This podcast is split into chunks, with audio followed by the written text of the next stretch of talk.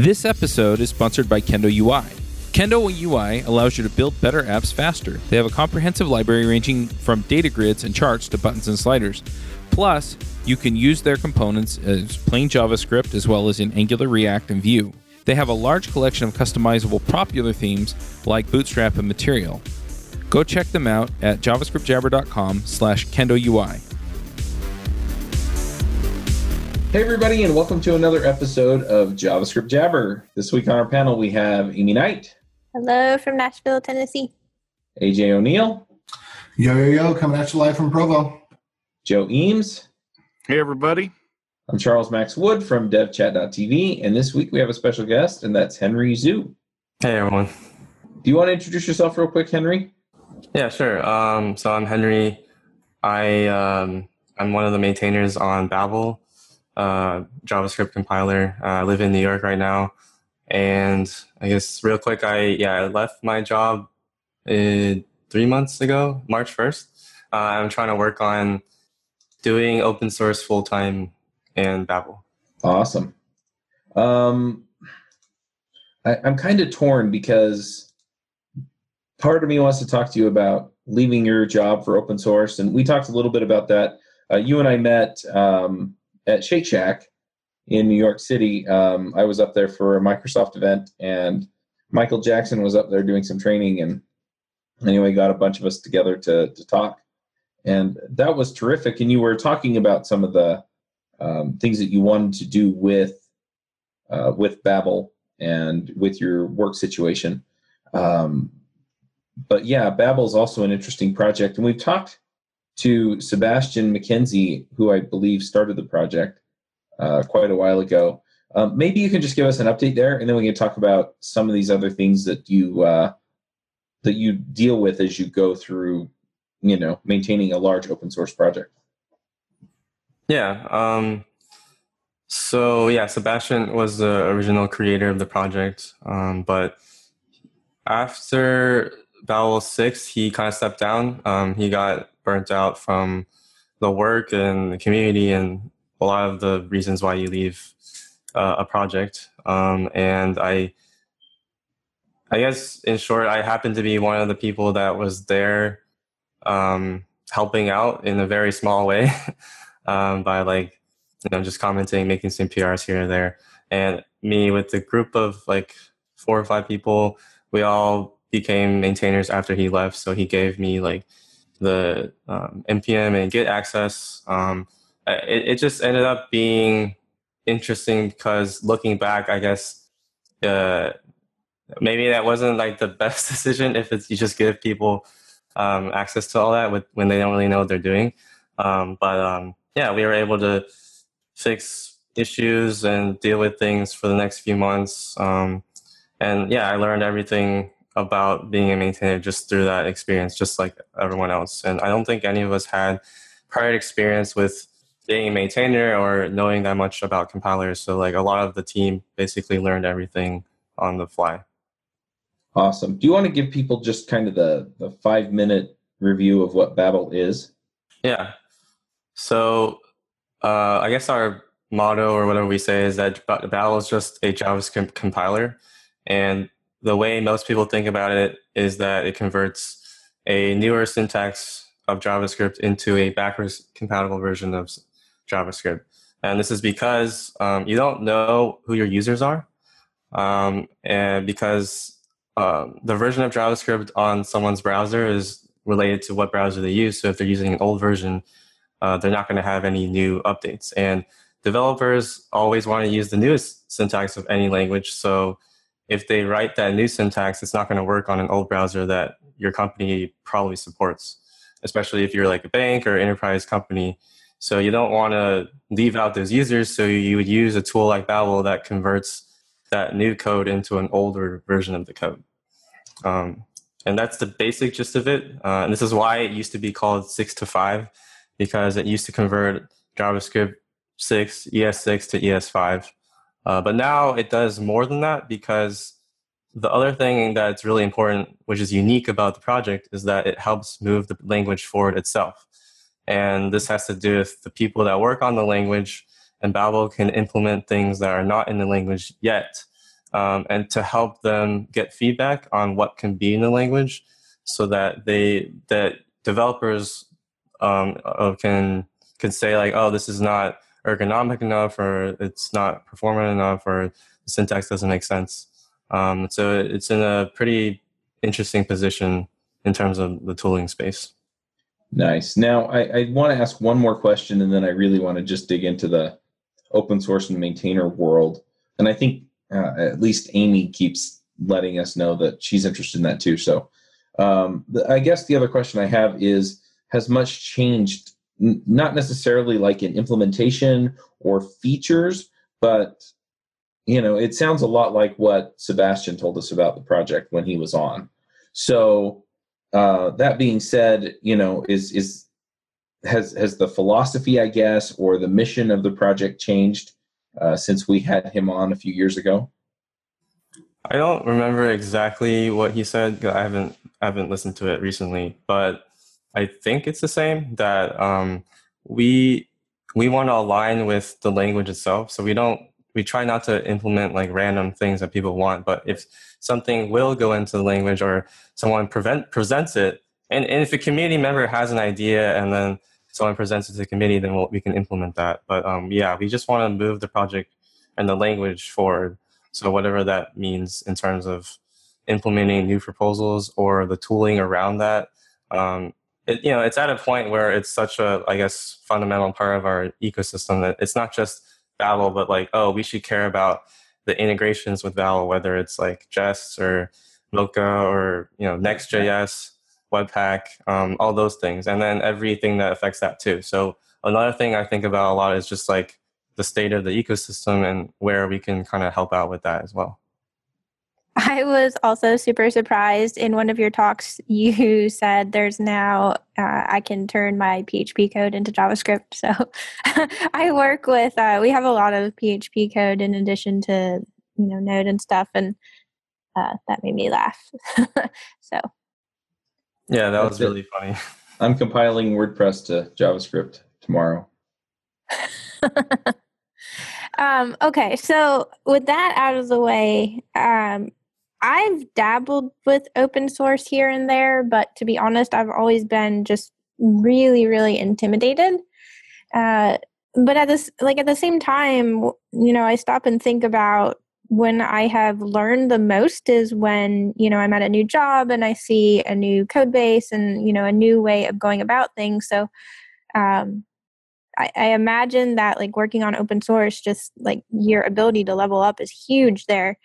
Uh, so I would love for you to kind of dig a little bit deeper into how you got started into open source because it was just really, really inspiring for me to hear this. Yeah. Um, I guess first off, I'll say that it's not like I think it's pretty normal to be intimidated, and the way I'm not going to say that the way the current state of open source is rosy and like it's really easy to get involved. It really is hard to to get involved right now because there's not a lot of I guess guidance, mentoring, that kind of thing.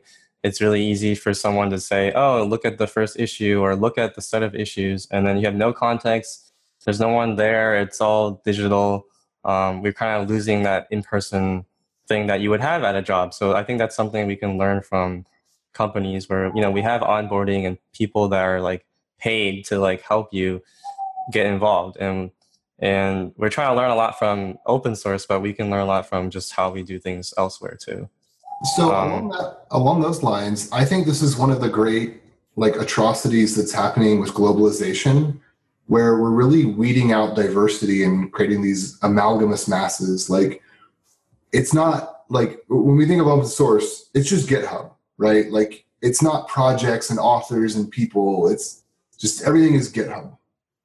And one thing that I, I would love to see is more decentralization using things like Gitea that allow organizations to take more ownership over their projects and give you a better relationship with your community. I use Gitea, and one of the great things about it is people actually are signing up on my Git. So I have their email address, like I have their information, like I can reach out to them. I actually have, like, sure, I get fewer stars, but I feel like I'm more connected with the people that are actually joining in on my projects. And that makes me more motivated to want to interact with them because it just it's so much more personal. I actually haven't heard about that. Can you talk about what that is? Uh, Gitea is a clone of GitHub. Okay, maybe I have heard of this then. Okay. There's another one called GitLab that's built in Yeah. Ruby, but it's super slow Keep- and keep takes so much RAM. Yeah, no, keep keep covering this. Gitea is built in Golang and it's like just a couple of megabytes. It's super fast. It's really easy to install. I'll put a, um, I created an installer for it. I'll put it in the show notes. And I also, with Greenlock, you can couple that together so you can get your HTTPS and Gitea through Let's Encrypt.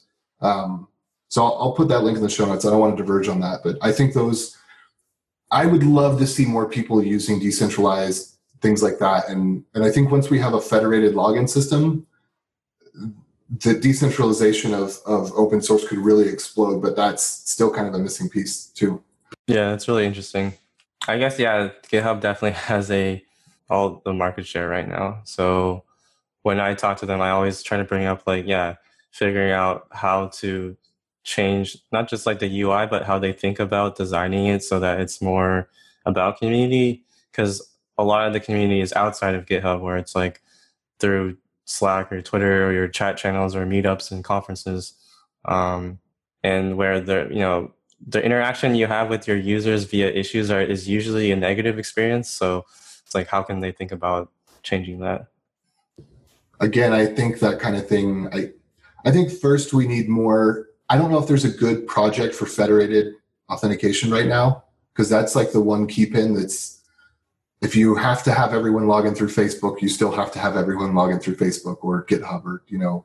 If you only are limited to three options, then you still don't have like real diversity in how people can connect. But if that were somehow solved, I think there's a lot of decentralized movement around chat platforms and stuff where things could kind of integrate willy nilly, where you could use one client over here and someone else use a different server over here, just like back in the IRC and email days. And that's that's what I'd love to see again because I, I feel like open source is so much more closed now that we have everything on Slack and stuff like that.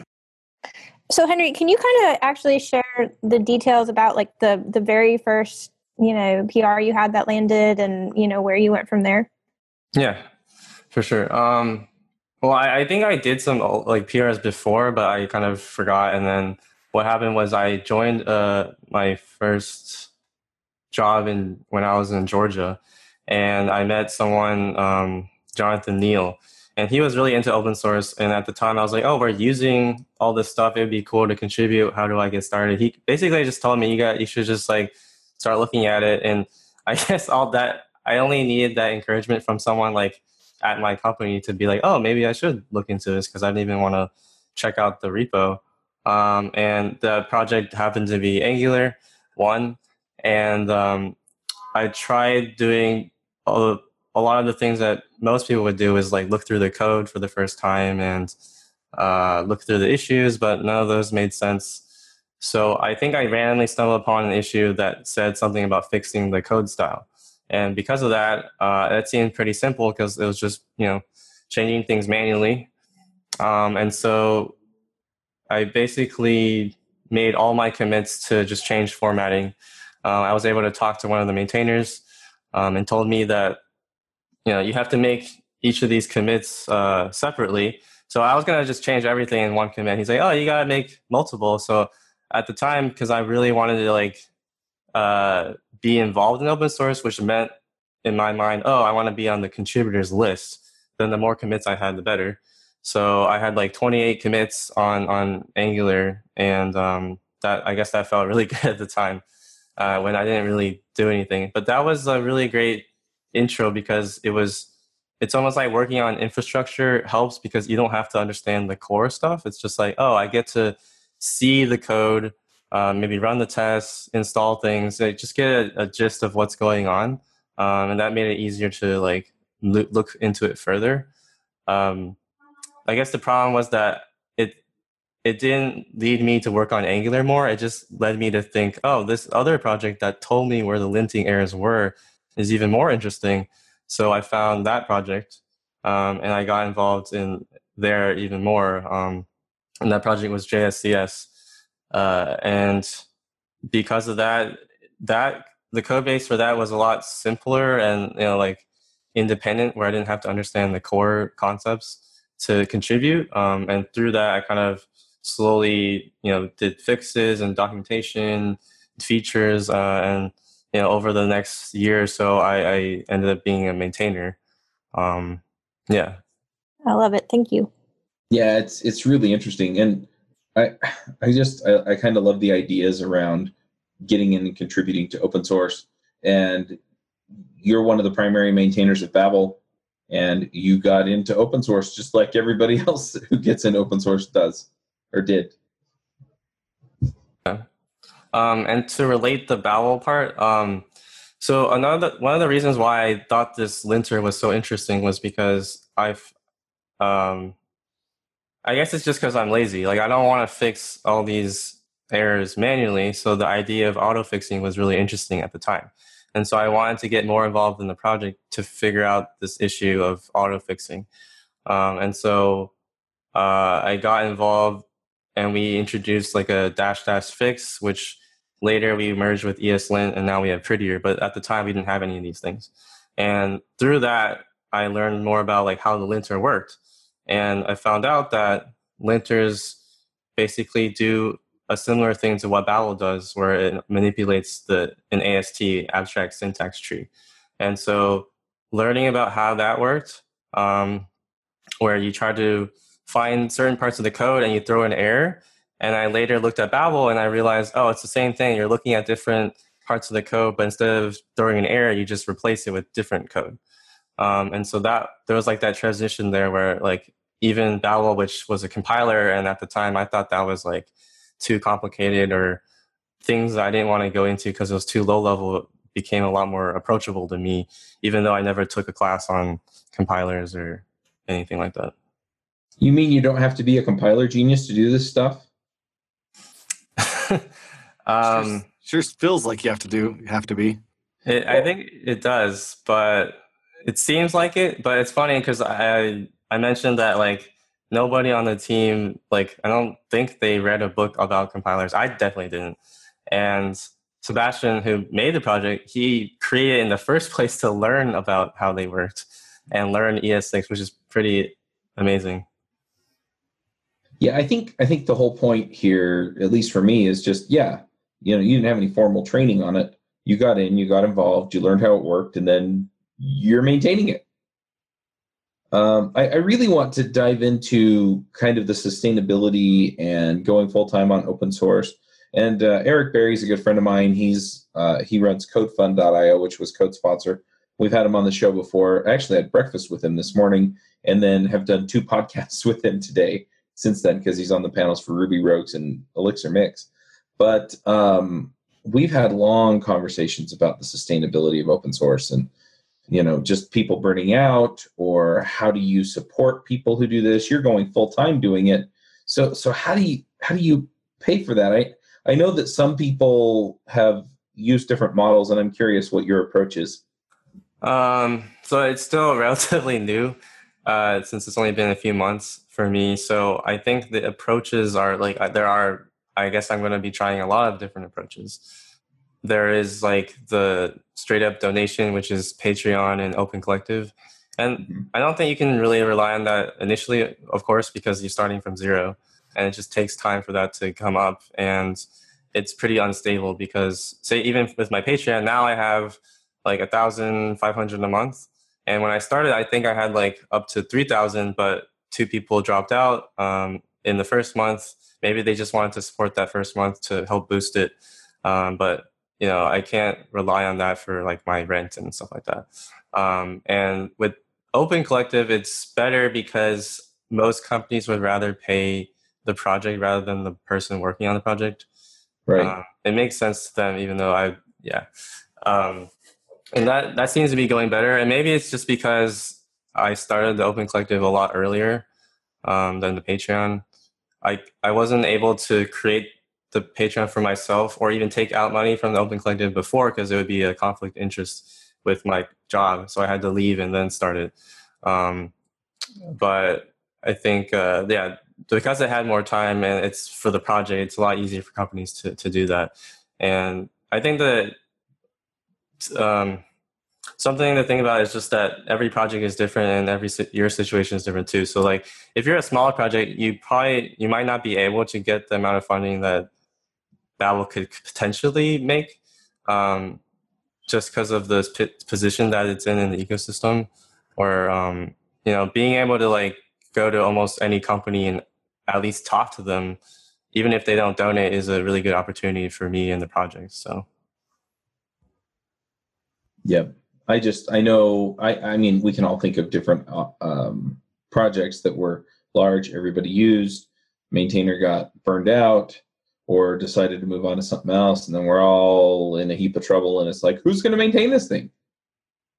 And so yeah, you know I just encourage people to you know go find the Open Collective, go find the Patreon, go find whatever you know these folks need to to keep this alive um, you know, another example, I think I think um, Evan You, who works on the Vue project, you know, he also has a Patreon and and is uh, kind of living on that. And I mean, with so many people using tools like um, or Babel, or I mean, everybody uses Babel. If if you if you compile, you know, from ES six or seven or whatever we're on now, ES twenty eighteen, I guess, you know, down to um, ES5, you're probably using Babel, and somebody's putting time in, and you know what would it cost your company to hire somebody to maintain your version of Babel? I mean, it, you, are getting a killer deal even if you just throw a couple hundred bucks toward the maintainer. And I think a lot of times people, you know, we, we just don't think about it because it's not at the front of mind. It's something that we've just kind of gotten used to and we don't think about it and we take it for granted. And I'm, I'm always encouraging people, you know what, go contribute. If you if you can't contribute monetarily, go contribute in some other way. You know, just just to make it move forward, make it a little bit easier on these folks because a lot of these people are doing it for free. So, do you have good strategies for preventing burning out from this stuff, or do you think it's just kind of a, a phase? You do it for a while and then you pass it on to a new person. Well, I, I guess I don't. I don't know if I would tie like burnout with passing it on yeah, I, maybe you know it just depends on what your goals are, and not everyone wants to work on things full time, and a lot of people, usually, if you're more of a creator, then you'll just make it, and you're like, this is really cool for me, and if you want to use it, cool. Uh, you you get the curse, I guess, of making it really popular, and now you have to maintain it, and you didn't really want to in the first place. Then you would want to figure out how to pass that on. Um, and I don't. The problem is we don't really have like no one's like teaching you how to be a maintainer or do open source or or like what happens when you you know suddenly this company uses it and like you get all these downloads? We're trying so hard to get downloads and then you realize that you don't really want it um, because of all the burden that you have. Um, and so a lot of people suggest you know it's like even in the beginning of a project you should be already asking for people that are interested in the vision of what this is so that it's not just one person but um, yeah, I think for for me, it's about thinking a lot more long term, which means that I am committed to like moving this thing forward. Um, and I think having a vision and like thinking in that way will help with the burnout in the sense that like those short term decisions um, maybe they it won't they shouldn't be as bad as you might think they are in the moment or it's like okay i'm thinking a lot longer. It's like is this really important right now? Um yeah. that makes sense. It's helpful. Yeah i know i know a few people that they uh they maintained a widely used project and it just got to the point where they kind of wanted to move on to something else. So it wasn't burnout it was just yeah. You know my priorities are different so but then they actually went out and found somebody to take over for them. Yeah, I, I guess the one of the issues is that the time. Usually, it's like it's not like it's too late, but like the time when you're actually like, oh, I think I need someone. You're already pressured. You're already feeling mm-hmm. the burden and guilt, and and it's funny when you like ask people online, "Hey, I'm looking for contributors." Well, now that's even more work for you because you have to explain how it all works and all that, and yeah. that might even make it even worse for you. So it's a it's like almost it's never too early to kind of get other people on board Um, or you should like kind of change the message around how you want people to use this thing or that kind of thing. Um, yeah, there's definitely a lot of uh, soul searching you have to do in that sense too. I know Kent Dodds has a lot of resources. Like he has a course um, on Egghead on how to get into open source, and he started. Um, I'm blanking on what it's called, but there is a website you can go to to kind of see a list of different open source projects that have like beginner friendly uh, issues. Do you have any advice other than that for people that want to get into it? Um, I feel like a lot of my advice like changes. Um, I, I think it is pretty. It's a pretty good idea to work on some, like get involved in something that you either already use or you're like interested in. Like I don't know if you should just join a project because like it's popular or Yeah, something like that. Yeah. Yeah, I, I feel like if you have something that you're using in your day to day work and you see a way to improve it or you see a bug and maybe you want to fix it, that's like a really great way because you kind of have it, you kind of have more of an investment in it. Yeah, you have context, which is really important. Um, it's just the intimidation factor is because you don't really know what's going on. So if you kind of you're using it, you understand how the API or whatever it is, the docs, then that and you can just get started through that. I would say that I like this idea because I don't want to tell people that they have to do open source in their free time either. It's like it it's only if certain you know people that have the time to do that like if you have family kids all that it's just not or or you just you worked all day and now you have to like go back and do open source again. If you're not already interested in doing it then it, it's, it would be way better if you're like oh we have a bug and we use babel say it was bugging babel then i should be able to work on it at work. Um, I know too the Read the Source podcast. I don't know if they're still doing it, but they did a couple of really popular projects. And and again, like stuff moves so fast, it might not be relevant anymore. But people who are interested might want to check out that if it's at all helpful. Yeah, I, I guess I would just say that like, even though this might come off as being intimidating, it's like a lot. Uh, you you do have to put time and like a certain level of commitment to get something out of it. It's I don't think you can just um uh I don't know like doing a, a first issue is really good, but like what is what is the second issue? Um, and this is kind of like a problem that we've had for the maintainer side. It's like it's really easy to make a new issue, but um, but they're gonna ask for more the, the next time, and then you might not have it or you don't know.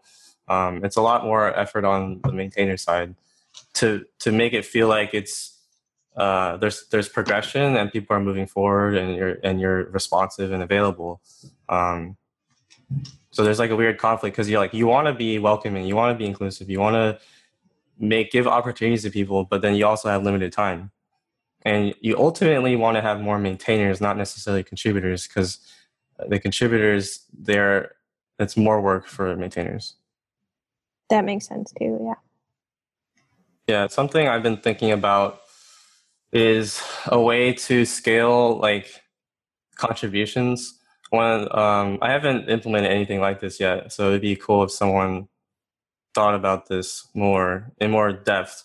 Um, so normally you make a good first issue, and maybe it'll take you like 15 minutes to write out all the steps because you don't want someone to just like you don't want to write just like one sentence here, do this thing, and it's it's easy when you don't you have no idea. And so you explain all that. They might, and only one person can work on this usually, right?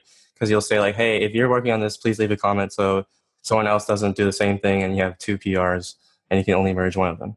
Uh, but the problem with that, that means it's like a one-to-one ratio. Like every time I have to come up with like a, an issue, um, and only one person can solve it, and there aren't like how many times can we continue to do that? Um, and there's always people asking to contribute and get involved, and we don't always have this like pool of issues.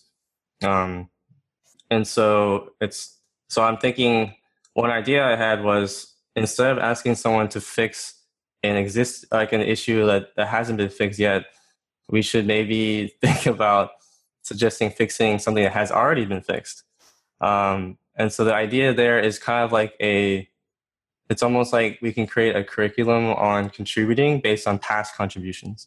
So finding a good bug or a good PR that was there before, and then using that as an example of how someone could do something. So for Babel, maybe uh, one could just be like, "Oh, I made a new plugin," and we can explain all the steps that it takes. And then the cool thing is that at the end, you know, anyone can um, try this out and they can check their work against the merged PR. So they have like a way to check their answers. And it's not like a fake thing that we made up, but it's like a real um, thing that was merged eventually in the code base. This episode is sponsored by Sentry.io.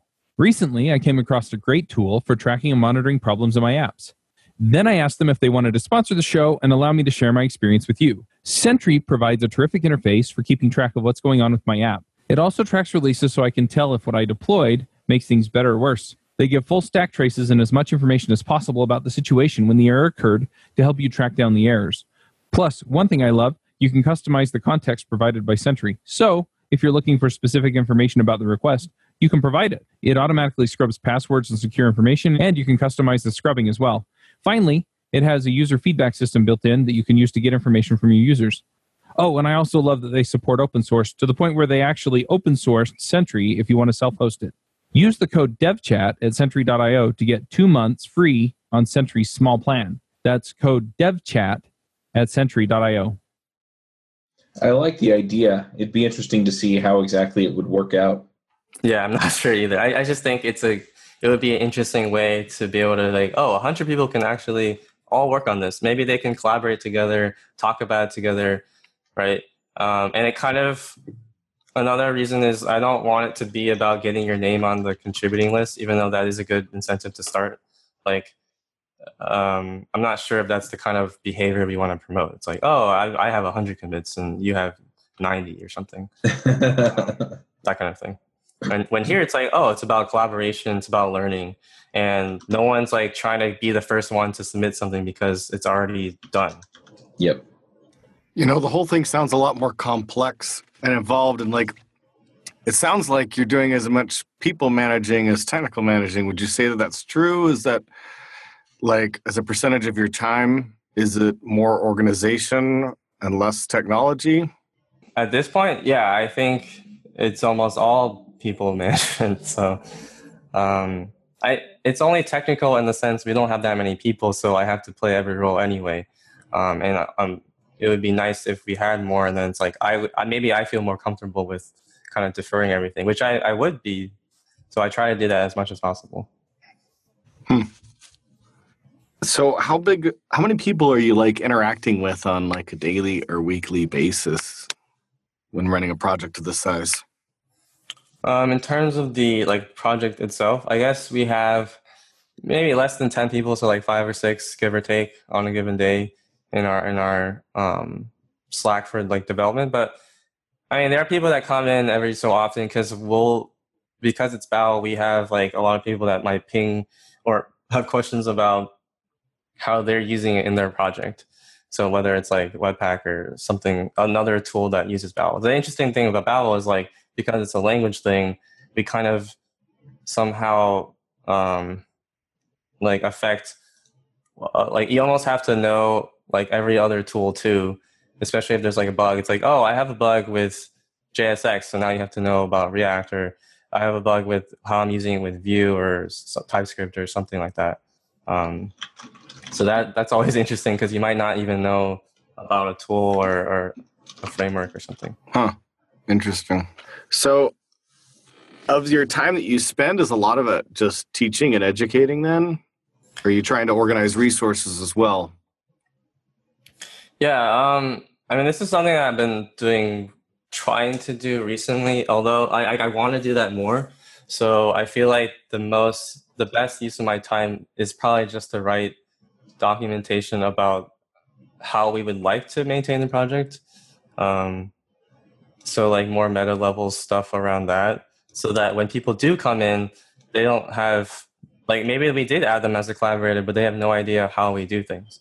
Um, and uh, it seems pretty obvious that we should have to do that, and that would free me to do other things as well. Yeah, it's difficult because yeah, we just don't have a lot of docs on, yeah, a lot of things. And, and you're always trying to prioritize, like, oh, should we put out this fire here? Or everyone, like in the issue, they all think their thing is the most important thing. And I would like to do all of them, but you know, it, it's really hard to do that prioritization because I don't have another person telling me, like a program manager telling me what to do. So it's like, okay, I guess we have to decide what that is, and it's, it's sometimes it's really hard to do that, especially when you don't really have like hard deadlines or anything. Yeah, I can imagine. I can imagine. Do you find yourself spending as much time worrying about what to do next as actually doing what's next?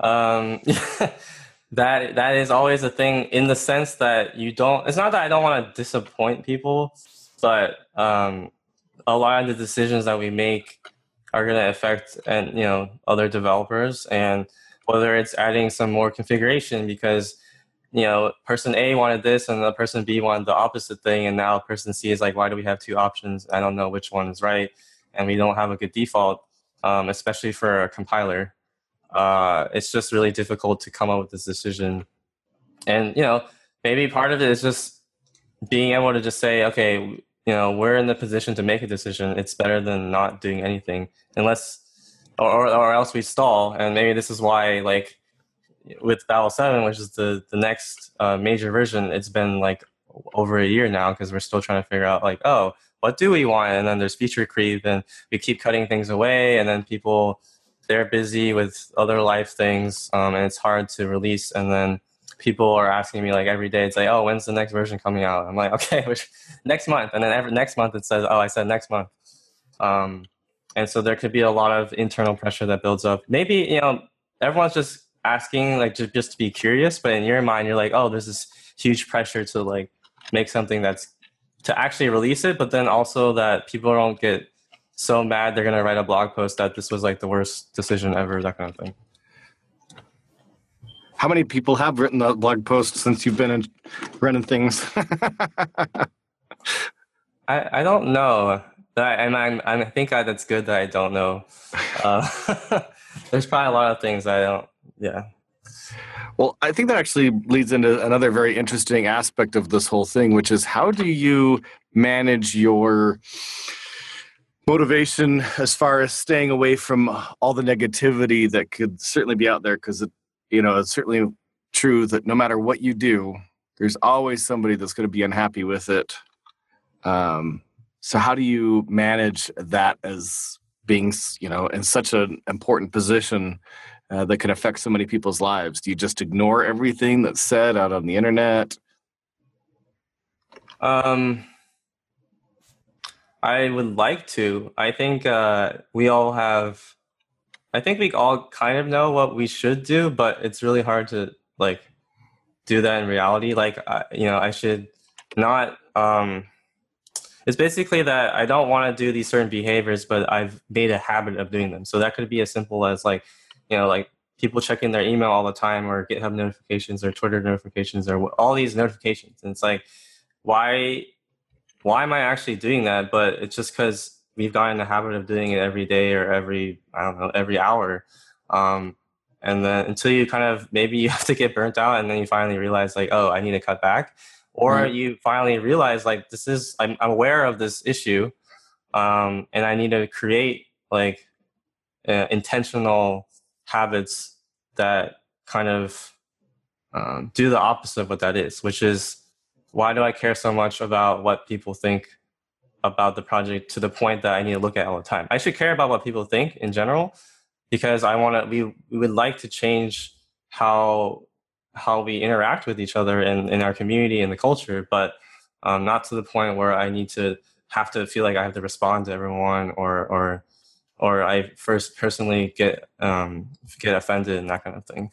Um, and that's really hard to do, um, especially by yourself. So ideally, yeah, you have a support group, you know, in the team itself. I mean, outside, like it's it's definitely a um, a personal thing. It's a hard a hard thing. It's not just like a oh like I don't believe that the answer is like oh just tough it out or like ignore everything that kind of thing either.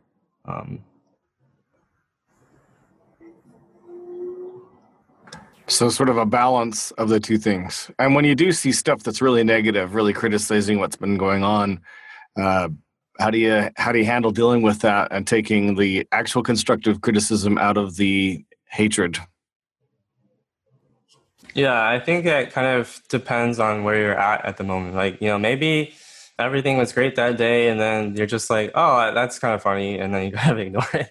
Um, or maybe it's like build, been building up the whole time, and you realize like I can't engage because it's just gonna get a lot worse if I if I say something. Um, yeah, I don't think there's any cut or, or dry reason to be able to be like, okay, this is the formula for how to deal with that. Um, yeah, I, I guess I don't know if I have any advice, and maybe I've been able to deal with it, but or and I don't know if I have any uh, specific recommendations um, I don't know. I guess my what I would say is it's really hard. um, and I'm not some like superhuman that was able to like deal with even though maybe like online it, uh, people might see like oh wow you're really like calm and collected and or, or this just doesn't happen that kind of thing um, it still affects me for sure um, you know it, it questions like what you're doing you know whether this is you know, is this really still what you want to do if this is this, if this kind of stuff is happening all the time, um, does it does it relate to your identity in, in terms of like, oh, this project is me and I have to and I'm taking it personally, or am I can I be outside of that? Yeah, and it's hard to to do that because it is part of you. Uh, as much as I would, you want to, you know, be objective. Um, if especially if you're like decided to do this full time, it it literally is a part of you in terms of your work. Right. I'm sure. Well, I'm sure we also have a lot of listeners that do projects that are public, that you know are involved uh, in the public and have a public eye and that face similar issues. And I'm sure it's interesting to them to see how somebody like you deals with these sorts of issues and just deals with the internet in general. Right. And it's interesting because you might feel really bad about saying anything negative or complaining uh, especially like in public or online, because that's just gonna. Well, it'll look it'll because then it'll see that okay, um, maybe I don't want to be involved in open source, but then maybe you do want to share because I want to be able to show the reality of what it's like. It's not all positive, um, and people have to deal with things, but like how do you talk about it like that? And I don't think it it would be good to talk about it if in just like a tweet or something and say, okay, maybe this requires something like a blog post or, or talking about it and just making it more like personal instead of just some random thoughts that you have or, or just like being frustrated in the moment. Yeah. Right.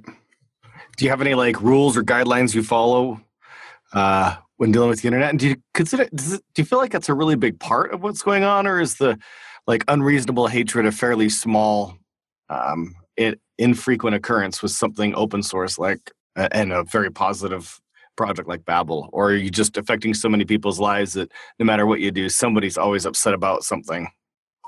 Yeah, I think that's true. The latter. Um, uh, yeah, because it's it's almost it, yeah. I think most people would think that it's easier to complain about something than say something positive. Um, and a lot of times, the only reason why they would say something is because there's an issue with it.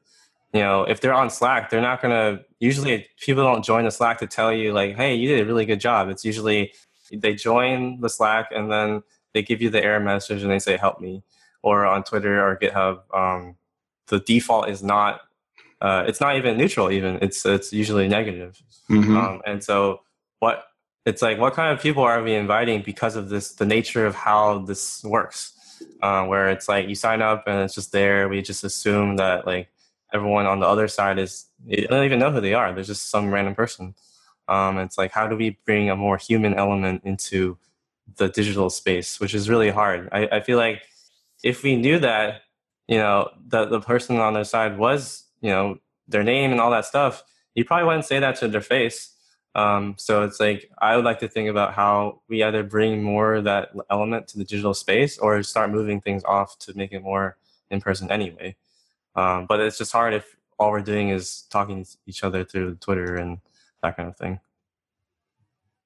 Right. Again, agreed. And um, I think before, like, before we had everything here, we had a lot more context into who people were, and you know, there was a, I guess there was probably unspoken rules that everyone agreed with, um, and everything was more manageable. But here, it's like you know, anyone in the whole world, which is part of the the, the benefit of open, open source is that anyone in the world can interact with each other. But there's also the negatives that come with it. So it's a lot of us trying to figure out like how do we um, almost create limitations and boundaries which can kind of seem maybe unintuitive or a bad idea or against the spirit of open source but you have to have boundaries somewhere. Um, we want everything to be open per se and like anyone can join but also there's just a limit to how much you can handle and that's ultimately going to be bad for everyone. Um, and so there's we want to do a little bit of pushback, but it's hard to talk about it now if people might see that that's, um, I guess, hostile to new people. Right. Right. So earlier you were talking about like how to get into open source and it's kind of hard and there's just like a list of issues there. And so one point you mentioned was that, that it's actually a lot of work to get a contributor because you have to train them in the right way. You have to like educate them on where things are. Like, so it, it's really more an act of service to them than it is to you um, to, to get individual contributions.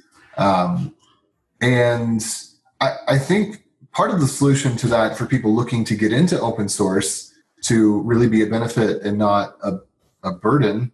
I mean, although I, I think, you know, there's plenty of us out there that, you know, during different phases of our, our, you know, work, we're able to, to give that service to help you to contribute to our project. Um, but is to find something that you personally are interested in and personally are interested in learning and you know attack a problem that you want to solve rather than just trying to say like oh well this is a cool project. I'll find an issue here. But like you know wh- where is it that you have your actual problem yourself? And because then you're more motivated to dig in and you kind of know you know probably the flow of like what the steps are and how to get to the area that needs a change Yeah, and I think um, sometimes the person in that position doesn't realize they're probably they're more knowledgeable about that issue than the maintainers themselves, maybe because they they they're in the context of you know if it was a bug that the code caused this thing and it had this error message. They they know everything that happened and they know a lot more than the maintainer. And it almost they have this assumption that like if I just give them this error message, they have this database in their brain that like, looks up what it is um, and they know the answer immediately. Where they have more context, but they still have to figure it out too. And it's kind of like a you you're in a good position to figure it out as well, and you can even become an expert in whatever that is. And I think that's if we put it in that way, I think that's pretty like empowering and and and and really cool to to be able to I guess change that kind of attitude. And I don't want to think that like all contributors are burdens to um, maintainers. It's just when there's a lot, and I, it's not like people maintainers don't want to help people. They want to help a lot of people. It's just there's that. You know, it just gets it gets to be a lot when um, you're already dealing with everything, and another person is there, and they feel even more guilty. Like, oh, I really want to help you, but I can't at this time. Anything else we want to dive into here before we go to picks? I think I'm out of questions. All right, and everyone else is silent, so we'll we'll do picks. This episode is sponsored by DigitalOcean. DigitalOcean is the hosting provider I use for devchat.tv. I also use it for my applications that manage the RSS feeds, scheduling, and sponsorships involved in delivering these shows. DigitalOcean is easy to use, has data centers all over the world, and provides terrific services including server hosting and object storage for delivering your web applications and assets quickly and easily. I use DigitalOcean because I love their interface. I get SSD storage for my servers, and their support replies quickly. So go check them out at digitalocean.com. Uh, Aimee, do you want to start us off with picks? Yep. So the first one, it's been forever, Joe, that I've had a cat pick, and I did not buy this, but somebody sent it to me, and I thought it was Awesome. absolutely hilarious. Uh, but it is a desk with some like little kind of cubby holes in the bottom of it so that your cat can roam around the not the top of the desk. So- Somehow I think the cat's still going to end up at the top of the desk because they just seem to be attracted to the heat of the computer and papers and all that. But there's all these little holes for like the cat to poke his head out. uh, and you can actually buy this. So, I, and I'm not buying it either. It's probably too expensive. It looks expensive anyways.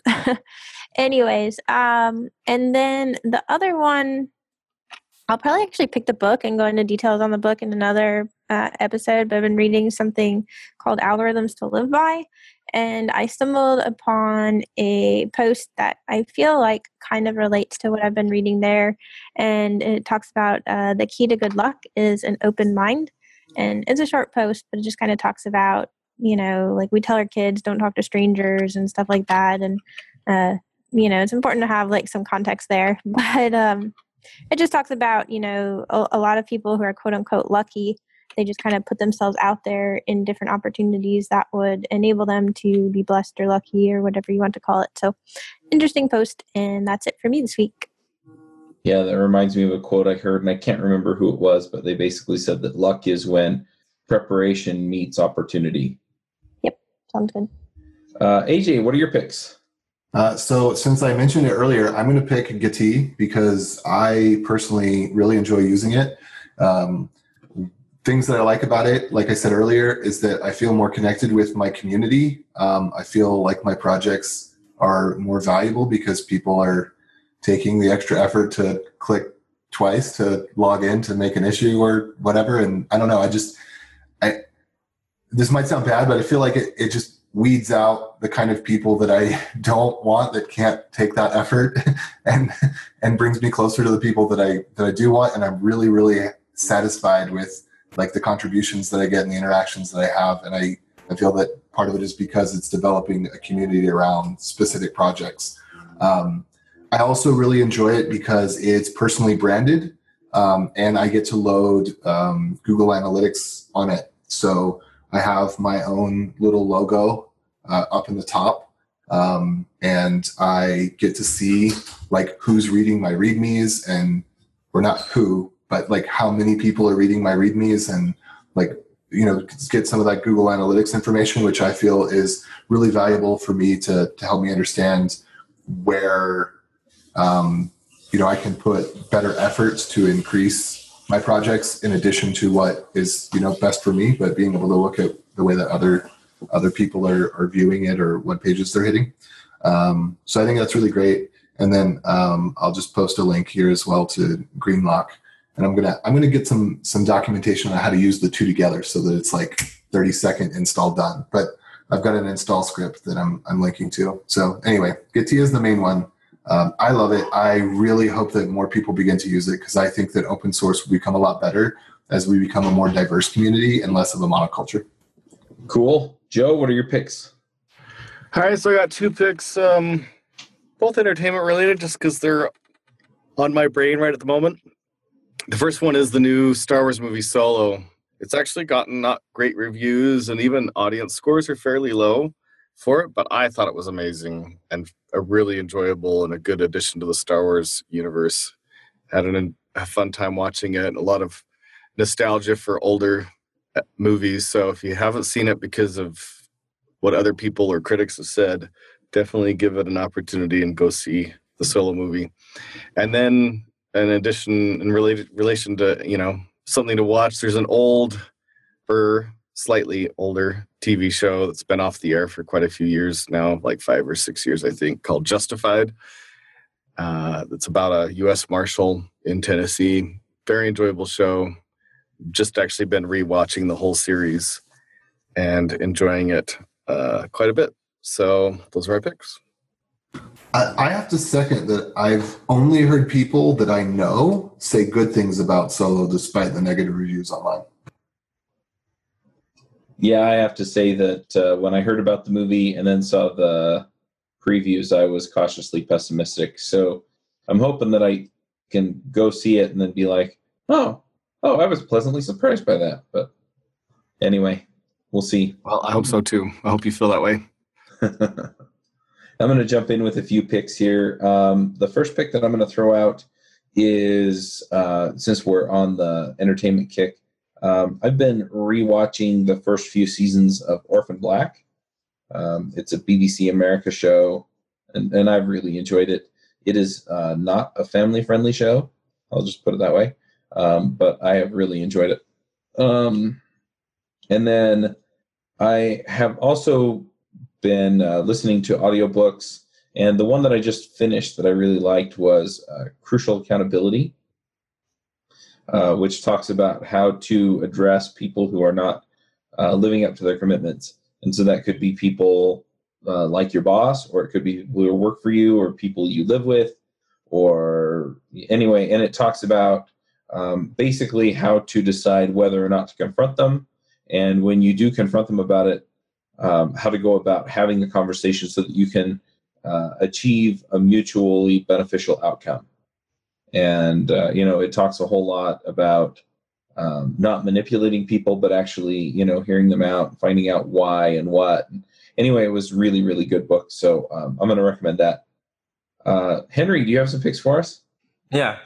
So one is uh, I I played a, a, game called Celeste on the Switch um, a few I think it was a month ago or something, and I really like that. Um, it's a platformer, kind of like Super Meat Boy. I think you get on Steam as well, but it's a it's really cool. The really good art, uh, music, even the stories uh, talking about um, some really interesting topics. Um, and then next is uh, ZEIT. Um, I gave a talk there like two weeks ago in San Francisco, and they just uploaded all the talks from there. So I just asked everyone can check that out. All right. If people want to follow you online or see what you're working on these days, where do they go? Um, yeah, you can follow me on Twitter. Um, my Twitter handle is left underscore pad, uh, and then and then I guess the Patreon, the Open Collective as well. Awesome. All right. Well, we'll make sure we get links to all of that in the show notes. And uh, yeah, folks, um, go contribute. Uh, and I mean that both, you know, on, on, the code, on the docs, and monetarily if you can. Yeah. Or you can just say nice things. yeah. All right. Well, we'll wrap this one up and we will catch everybody next week. Bandwidth for this segment is provided by CacheFly, the world's fastest CDN. Deliver your content fast with CacheFly. Visit C A C H E F L Y dot com to learn more.